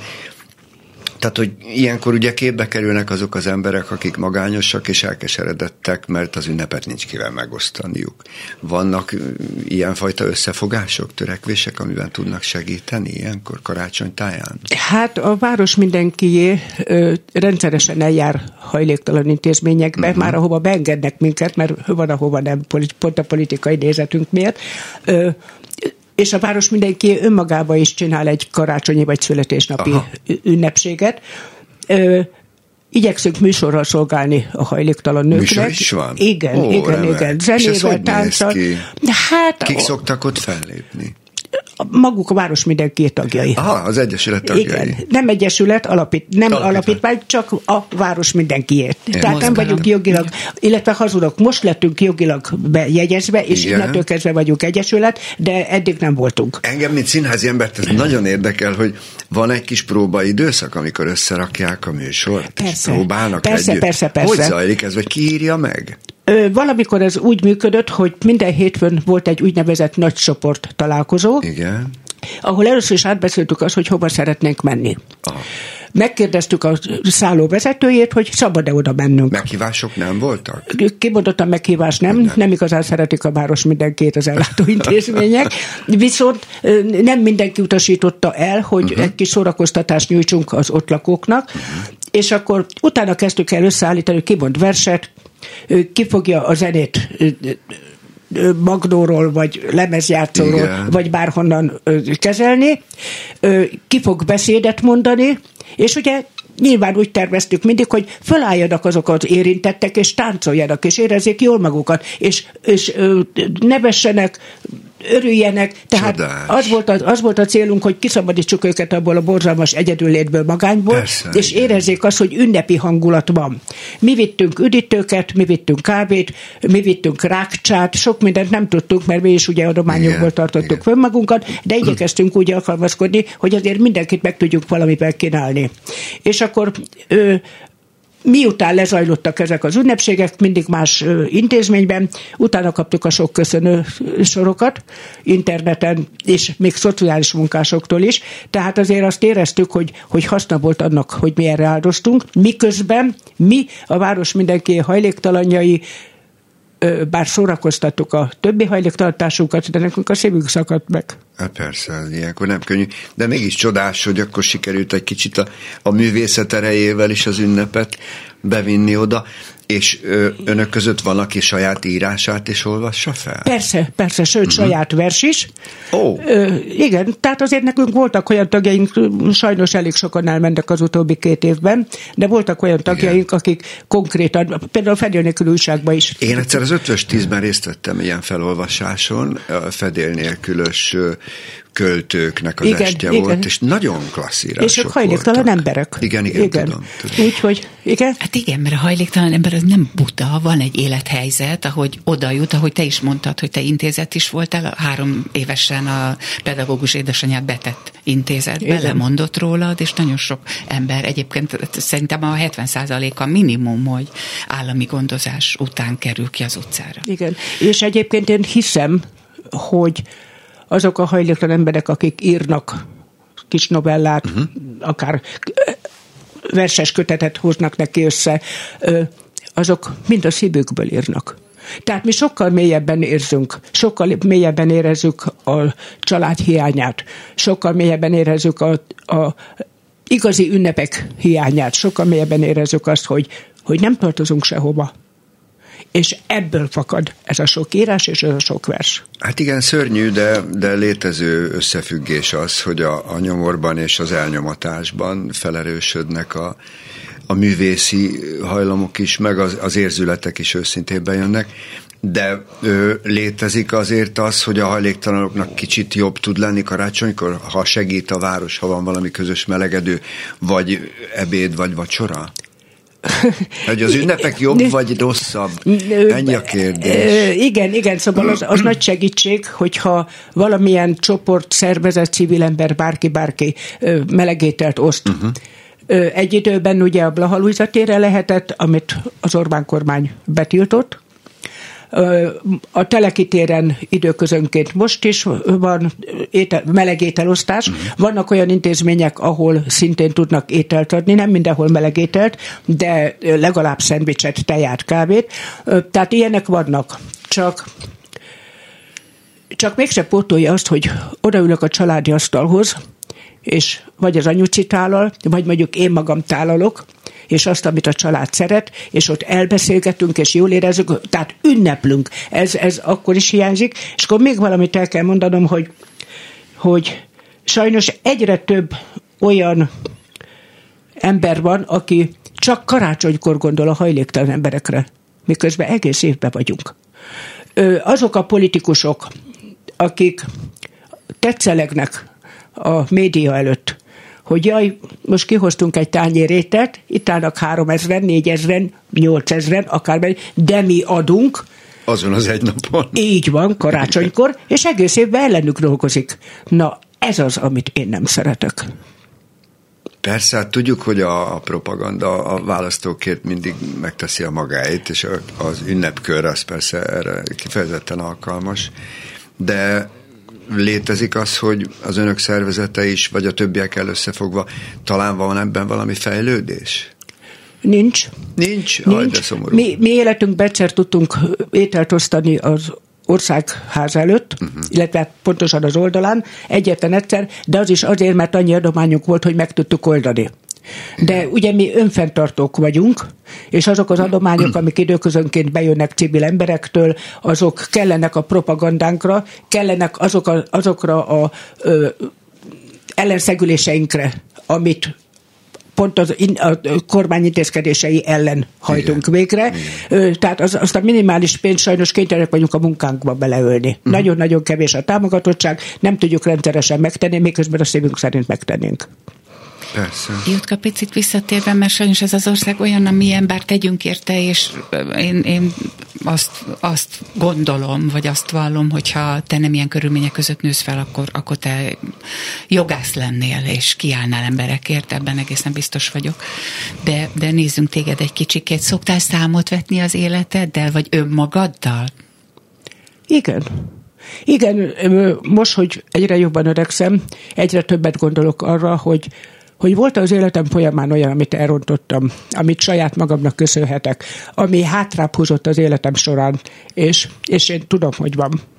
Tudom, hogy volt egy időszak, amikor ö, azt hiszem pont a, a a teljes otthon, otthontalanság, tehát nem a hajlék, még akkor nem voltam hajléktalan, nem a hajléktalan lét, hanem hogy, hogy érzelmileg nem volt egy olyan család, ahova szívbe lélekkel kötöthettem volna, akkor hülyeséget csináltam, miközben ugyanabban a közegben élek ma is. A jelenlegi férjemnek a családja részére csaltam, ami miatt ugye szabadságvesztés elzárásra ítéltek. Mai napig azzal a férjemmel vagyok, illetve hát hazudok, három éve külön élünk, de ugyanúgy fogom a kezét, ugyanúgy segítem, ugyanúgy támogatom mindenben, amit, amiben tudom, mosok rá, fölhívom enni, csomagolok neki kaját, ha nagyon bajban van, veszek neki konzerveket, tehát mai napig támogatom, de de szóval azok a számottevések, amik az életem során kell, hogy legyenek, azok ráébresztettek arra, hogy én marha rosszul választottam másodszor is. Jutka, én felmentelek, ugyanis te vágytál családra vágytál valahova tartozni, és te közéjük tartoztál, és értük mindent megtettél, az más kérdés, hogy rosszat léptél és kihasználtak. De, hát, butál, de te butál, családra igen. vágytál. Az a kisgyerek működött benned, akinek nem volt családja, és nem volt körülötte senki. És ezért is gondoskodsz a mai napig a te, most már 30 akárhány éve. 32 éve. Igen. Én nem is arra gondoltam a számot, számot vetésről, hogy te a, a hibáidat, hanem szoktál arra gondolni, mert látod, ez jut eszünkbe, hogy igen, számvetés, hogy akkor mit hibáztunk. De felszoktad-e sorolni magadnak a te sok jó tulajdonságodat? Tehát te, nem. Akkor nem. most. Én nem vagyok jó ember. Jó, nem, nem, én nem vagyok meg, jó mi ember. minden jó van benned? Én nem vagyok jó ember. Oké, okay, mi én... minden jó van benned? Hát az, hogy szeretek dolgozni, ami ugye a mai világban azért nagyon ritka az én koromban, 69 éves vagyok, jövőre megyek bele a 70-be, úgyhogy hozzáteszem, hogy nekem szükségszerű is a létfenntartásomhoz, de én szeretek dolgozni. talán az, hogy vannak emberek, akik elfogadnak olyannak, amilyen vagyok, hogy így karácsony táján jelentkeznek segítők, de a te jó tulajdonságod, mond. Humorod Nincs. van? Az, az megint attól függ, hogy milyen kedvem van. Én egyébként szeretek humorizálni, de amikor ilyen letargikus hangulatban vagyok, akkor még megmosolyogtatni se tudnak. És azért elég sokszor rám tör a depresszió. Tehát, de amúgy szeretek viccelődni, szeretek, mit tudom én, jó nagyokat nevetni egy-egy jó viccem, szeretek jó társaságban sokat dumálni, mert aztán az én számot befogni művészet, ha, ha vidám vagyok. Vannak ilyen tulajdonságaim, amikor hajléktalanként oda mentem hozzád, és nem ismertél meg, és kértem tőled pénzt, te mit csináltál? Ó, hát az döbbenet volt. El kell mondanom, azoknak, akik ezt a jelenetet nem tudják elképzelni, megbeszéltük Krisztával, hogy a Calvin téren találkozunk. Ugye én ott voltam, Krisztát nem láttam, fölhívtam, hogy hol van, mondta, hogy a Calvin téren van, az érdekes, mert én is, és nem látlak. És akkor egyszer csak oda jött hozzám egy ilyen összülő, idős, hajléktalan hölgy, és megkérdezte tőlem, hogy tudok-e neki pár forintra segíteni. Mondtam, hogy hát sajnos én is hajléktalan vagyok, de azért pár forintot szívesen adok, és nyúltam a pénztárcra, mert megszólt Jutka, nehogy adjál, vagy Kriszta, nehogy adjál már. Jézusom, mondom, nem ismertem meg Krisztát, annyira életű hajléktalan volt. De ebben mi a lényeg, hogy segítőkész vagy, tehát te a hajléktalan társadat is segítetted mai volna, nap, és segíted Mai napig is. segítem, amikor tudom, csak hát ebből ugye nem tudok rendszert csinálni, mert egyébként érdekes módon, úgy a Kálvin téren, mint a Lehel téren, a Lehel térhez közel lakom, olyan emberek szólítanak meg, akiknek biztos több van, mint a hajléktalan embernek, nem mondom, hogy gazdagok. Lehet, hogy nekik is vannak anyagi problémáik, lehet, hogy, hogy ö, pont munkanélküliek, de sokkal jobb szituációban vannak, mint a hajléktalan emberek, és akkor ilyen, hogy váltsam ki neki a gyógyszerét. Mm. Vagy adjak neki 5000 forintot, mert hazautazna Miskolcra. Vagy. Szóval ö, abba kezdek beleunni, hogy, hogy a hajléktalan emberekhez képest sokkal jobb élethelyzetű emberek ö, megpróbálják azokat lehúzni, akik, akik nekik úgy tűnik, hogy lehúzhatók. Hát hívjuk így, hogy lehúzni, de ez viszont azt is jelenti, hogy a társadalomban van egy nagyon, nagyon széles rétegű szegény. De hidd el nekem, Kriszta, én azért 30 évig éltem a hajléktalan emberek között, én nem láttam annyi hajléktalan koldulni, ahányat most a mély szegénységben élőben, élőkben látok. Mm. És és azért, mert most megtehetem azt, hogy emberhez méltóan nézek ki, tehát nem le rólam, hogy hajléktalan életet éltem, én a mai napig is nem azt mondom, hogy mély szegénységben, de szegény embernek számítok, és én képtelen vagyok annyi embert ellátni. Nem is olyan régen, pár hónappal ezelőtt volt olyan, hogy nem hajléktalan, leheltéren, kért tőlem egy szál cigit, mondtam neki, hogy ne haragudj, nem tudok adni, mutattam neki a doboz, nekem is négy vagy öt szál van, úgy szemem vágott, hogy három hétig kék, zöld, sárga, lila voltam. Wow. Na szóval most van ilyen, agresszivitás igen, az utcán. És ilyen esetben én, én nem tudom eldönteni, hogy, hogy érdemes-e segítenem. Volt olyan, az viszont hajléktalan volt, ketten jöttek oda hozzám, egy pár, hogy kértek tőlem 500 forintot kenyérre, kinyitottam a pénztárcámat, és kikapták az egészet a kezemből, és elrohadtak. Pont akkor 70 ezer forint volt benne. Atyaik. Tehát azért én, én néha kezdek azon gondolkodni, hogy érdemese. Hát pont azt akartam kérdezni, hogy te mit üzensz az embereknek, most nézzük meg a hajléktalanok felé, a, a sokkal elesettebb emberek felé. Mit üzensz az embereknek, vagy mit mondasz, milyen tanácsot adsz nekik? Hogyan kezeljék a hajléktalan embereket? Hát mindenféleképpen embernek. Ezt, ezt zokszó nélkül fenntartom akkor is, amikor, amikor szóval vannak köztük olyanok, akik, de többségi társadalom, tehát a civil lakhatásra rendelkező emberek között is van olyan, amilyen. Ö, én azt mondom, hogy ne csak karácsonykor, hanem az év minden napján gondoljanak ránk, hajlék, hajléktalan társaimra, beszélgessenek el vele, ismerjék meg, ö, próbáljanak neki úgy segíteni, hogy fel tudjon állni, mondjuk akár munkahelyjel, bízzanak benne, mert nagyon-nagyon sok hajléktalan ember dolgozik, és megbízható ember, pontosan azért foglalkoztatják hosszabb távon már őket, mert tudnak dolgozni, akarnak dolgozni, bizonyítottak. És ha érik is kudarcok, akkor, akkor ne vegyék egy kalap alá az összes hajléktalan embert. Hát figyelj, amikor én munkát szereztem hajléktalannak, én, én megértettem azt, hogy nem tudod két szatyrával bemenni, Igen. miközben nincs hol zuhanyoznia, ha bemegy, akkor szégyeli, hogy ő koszos, és hova dugdossa a szatyrát, igen. ami az egész élete, az igen, neki a igen, lakása. Igen. Szóval igen, itt nagyon megértőnek kell lennünk, mert az egész rendszert kéne valahogy kitalálni. Igen, csak az a legnagyobb problémám, és ezt számtőször elmondtam már, hogy vannak olyan civil szervezetek, egyházak, stb., akik, akik mélyen együtt éreznek és segítenek a hajléktalan embereknek. De ez nem ezeknek a dolga. Ez a mindenkori kormány feladata lenne.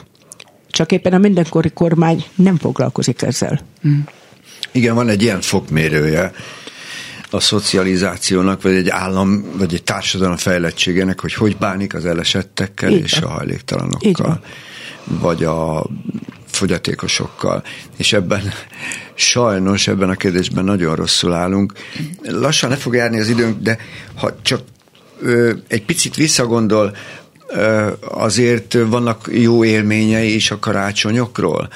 Tehát a, mondjuk, ha, ha volt egy jó hajléktalan szál, vagy egy jó közösség, vagy egy jó társasággal sikerült egy jó karácsonyt összehozni, maradtak ilyen jó élmények? Persze, persze, uh-huh. persze.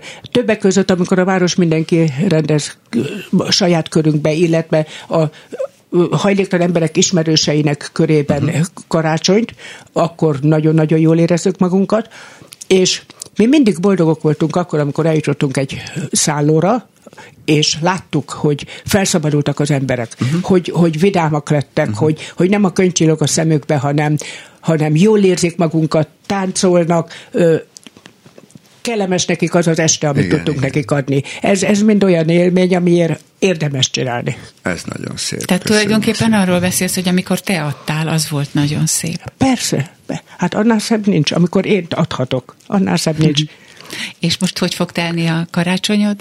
Otthon egyedül? Ö, hát szóval ez, ez még a jövő kérdése. Tudnélik, van egy műfenyőm, Igen. tavaly nem állítottam föl, mert azt tudni, hogy az én anyám december 24-e ilány, és azért nem igazán szeretek szenteste ünnepelni, bacskakörömbe ünnepelni, de idén úgy döntöttem, hogy fölállítom, vannak karácsonyi díszeim, feldíszítem a lakást, a férjemet meghívtam mind a két nap enni, uh-huh.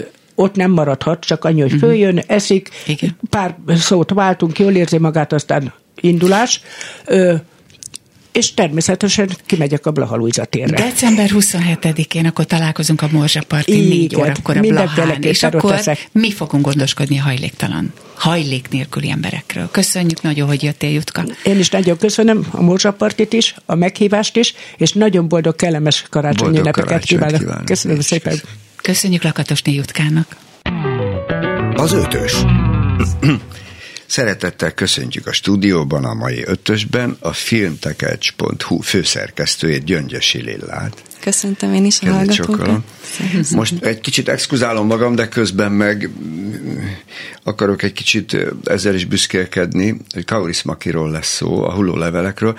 Azért kezdődik ez egy exkuzációval, mert nem láttam még a hullóleveleket, mert nem volt úgy műsorra tűzve sajnos a moziban, hogy oda tudtam volna érni, de elég régóta vagyok a barátja messziről, sőt, olyan szerencsém is van, hogy Aser Tamás gyönyörű rendezésében játszhattam a híres Kaurismaki féle bohém életben. Hmm. 60 vagy 70-szer játszottam azt az előadást. Ott, ott egy kicsit kifordított bohém élet, tudjuk, hogy szerepeket cserélt benne a rendező, és egy noir filmet csinált. Egészen megrendítő a film is, de az előadás is gyönyörű volt. És aztán emiatt régebb óta figyeltem már a Kaurismakit, meg láttam a filmjeit, de emiatt még jobban beleszerettem. És aztán hozzátartozik a képhez, hogy az is alapvető élményem volt, amikor átvette a díjat, és úgy kellett kitámogatni a sor közben, mert szenvedélyes ivó. Nem tudom most, hogy van. Tudjuk, hogy az édesapja is már mozis ember volt, tehát egy, egy, egy zsigeri filmkészítő. Egy kicsit mesél nekünk erről a friss bemutatóról. Igen, én pedig ezzel vagyok jobban képben, és a korábbi munkáival kevésbé, úgyhogy akkor így felosztatjuk egymás közt a szerepeket. Hát amennyire ismerem a korábbi munkáit, ez is nagyon jól beleillik az ő munkásságába. Ugye ő egy ilyen kifejezetten szociálisan érzékeny hmm. rendező, aki odafigyel a munkásosztályra, odafigyel a bevándorlókra, hasonló hátrányosabb helyzetű emberekre és ebben a filmjében is két kétkezi munkás főszereplő. A nő az egy szupermarketben árufeltöltő, a férfi pedig építkezéseken dolgozik, és alkoholista. És munkásszállónél. Igen, igen. És köztük szövődik egy ilyen elég meglepő, de mégis annyira magától értetődő szerelmi történet, ami rengeteg akadályba ütközik, néha egész banális akadályokba, hogy a férfi elveszti a nőnek a telefonszámát, és így semmiképpen nem tud vele kapcsolatba lépni, vagy akár egy baleset, ami meg egy sokkal komolyabb ilyen akadálynak bizonyul. És ez egy nagyon, nagyon kedves hangulatú film, ami szerintem milyen igazi áldás a mozipalettán, hogy annak ellenére, hogy nem egy commerce romantikus vígjáték, hanem egy nagyon érzékeny, szép történet, egy nagyon meleg hangulatú és kellemes humorú darab. Amikor én elkezdtem nézni, akkor azért először kicsit megijedtem, mert nagyon lassú a film, és közben egyszer csak rájöttem, hogy hát lassú, mert az emberek lassan élnek, nem feltétlenül rohannak és kapkodnak, és annyira visszaadta a munkásosztálynak ezt a világát, a, a lassúságát, és a, elmegy dolgozni, hazamegy, nincs semmi, vagy még tényleg semmi se nincs, mert szegények. Szóval, hogy én nagyon beleszerettem, és Kaurismakiba is úgy, ahogy van, amit, de azért tudunk sorolni pár.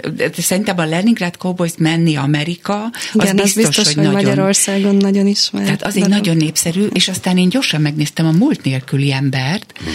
ami szint, szóval talán az még nekem nekem jobban is tetszik, mint a hullólevelek, de ö, miért foglalkozik ő, meg milyen típusokkal foglalkozik Auris Maki, a rendező?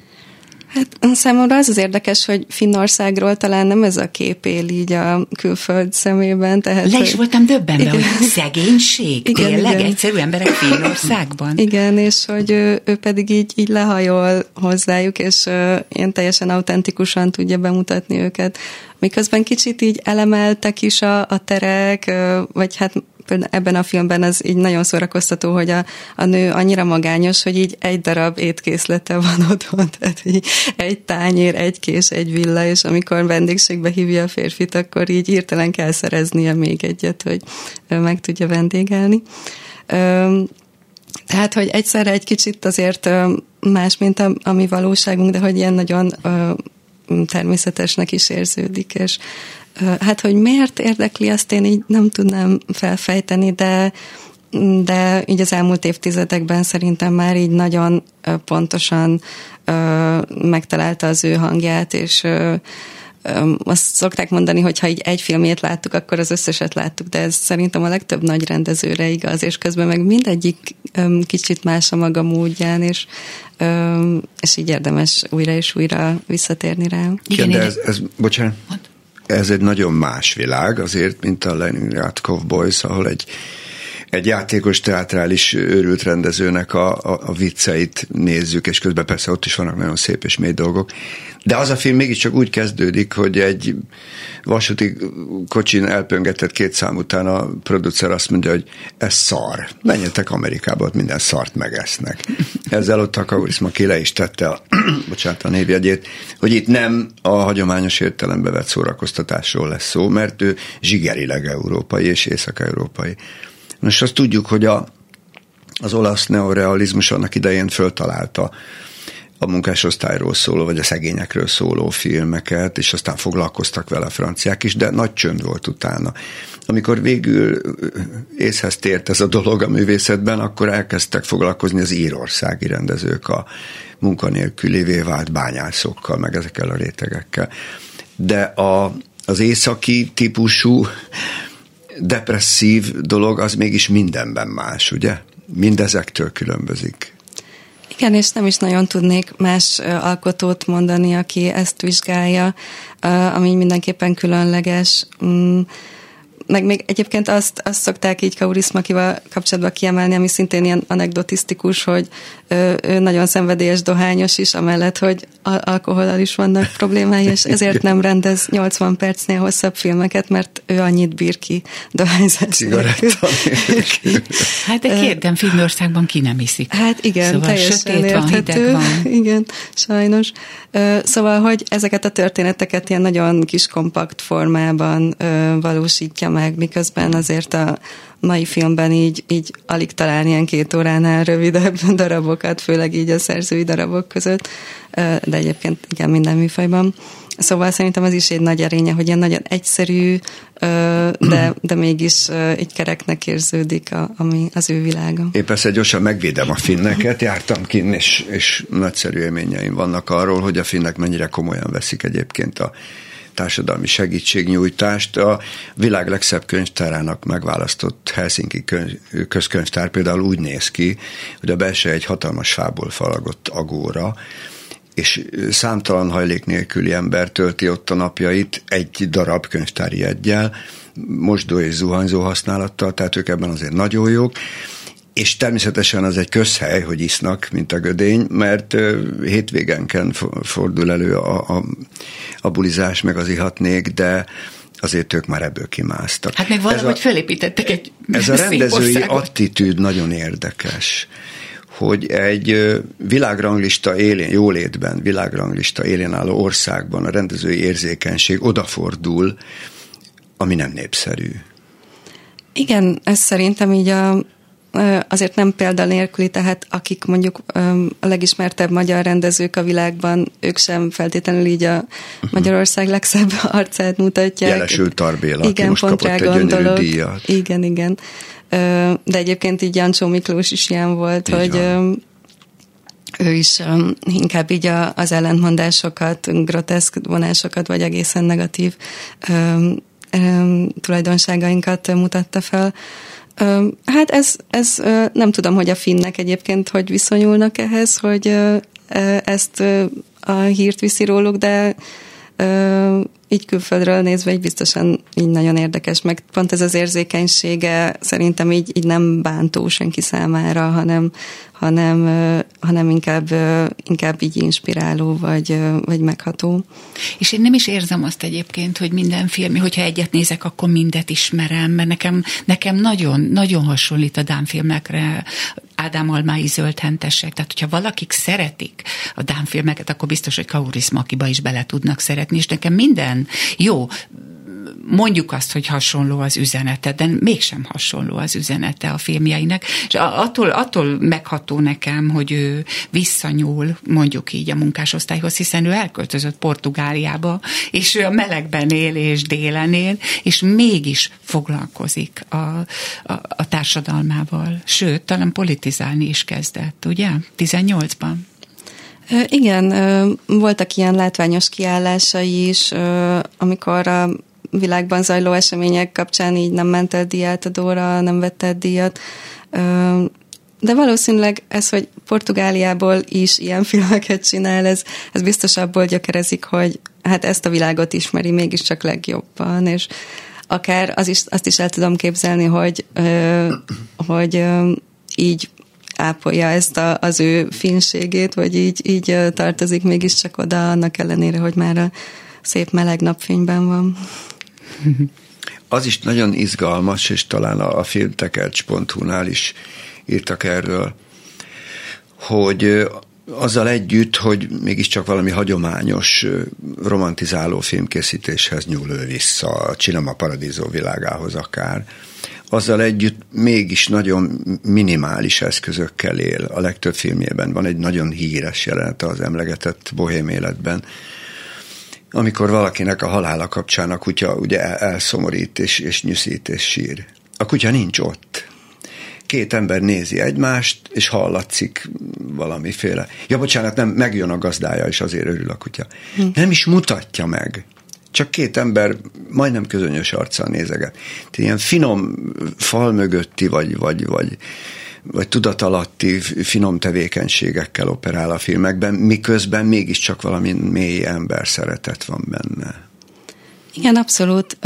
A színészi játék is ezt követi, hogy ebben a, a hulló levelekben is szinte így farccal játszák végig a, a két főszereplő a, a szerepeiket, és pont ezért lesz nagyon látványos, hogyha egy kis változás van az arcukon, egy uh-huh. mosoly, egy, egy ijegység, bármi, és ez, ez is olyan esendővé teszi őket, olyan, olyan szerethetővé, Úgyhogy valóban én nagyon egyszerű eszközökkel dolgozik, és talán ezért is fordulhat elő, hogy, hogy nagyon gyorsan készít filmeket, tehát szinte így évente, két évente készít egyet mert, mert nincs szüksége ilyen nagy apparátusra, vagy egy bonyolult igen, előkészítésre, hanem, hanem hanem simán meg tudja valósítani, amit, amit elképzel. Színészileg pedig ez a legnehezebb. Biztosan, hogy fa igen. arccal és minimál, minimál ö, jelenléttel, vagy, vagy, vagy látszólag jel, minimál jelenléttel meg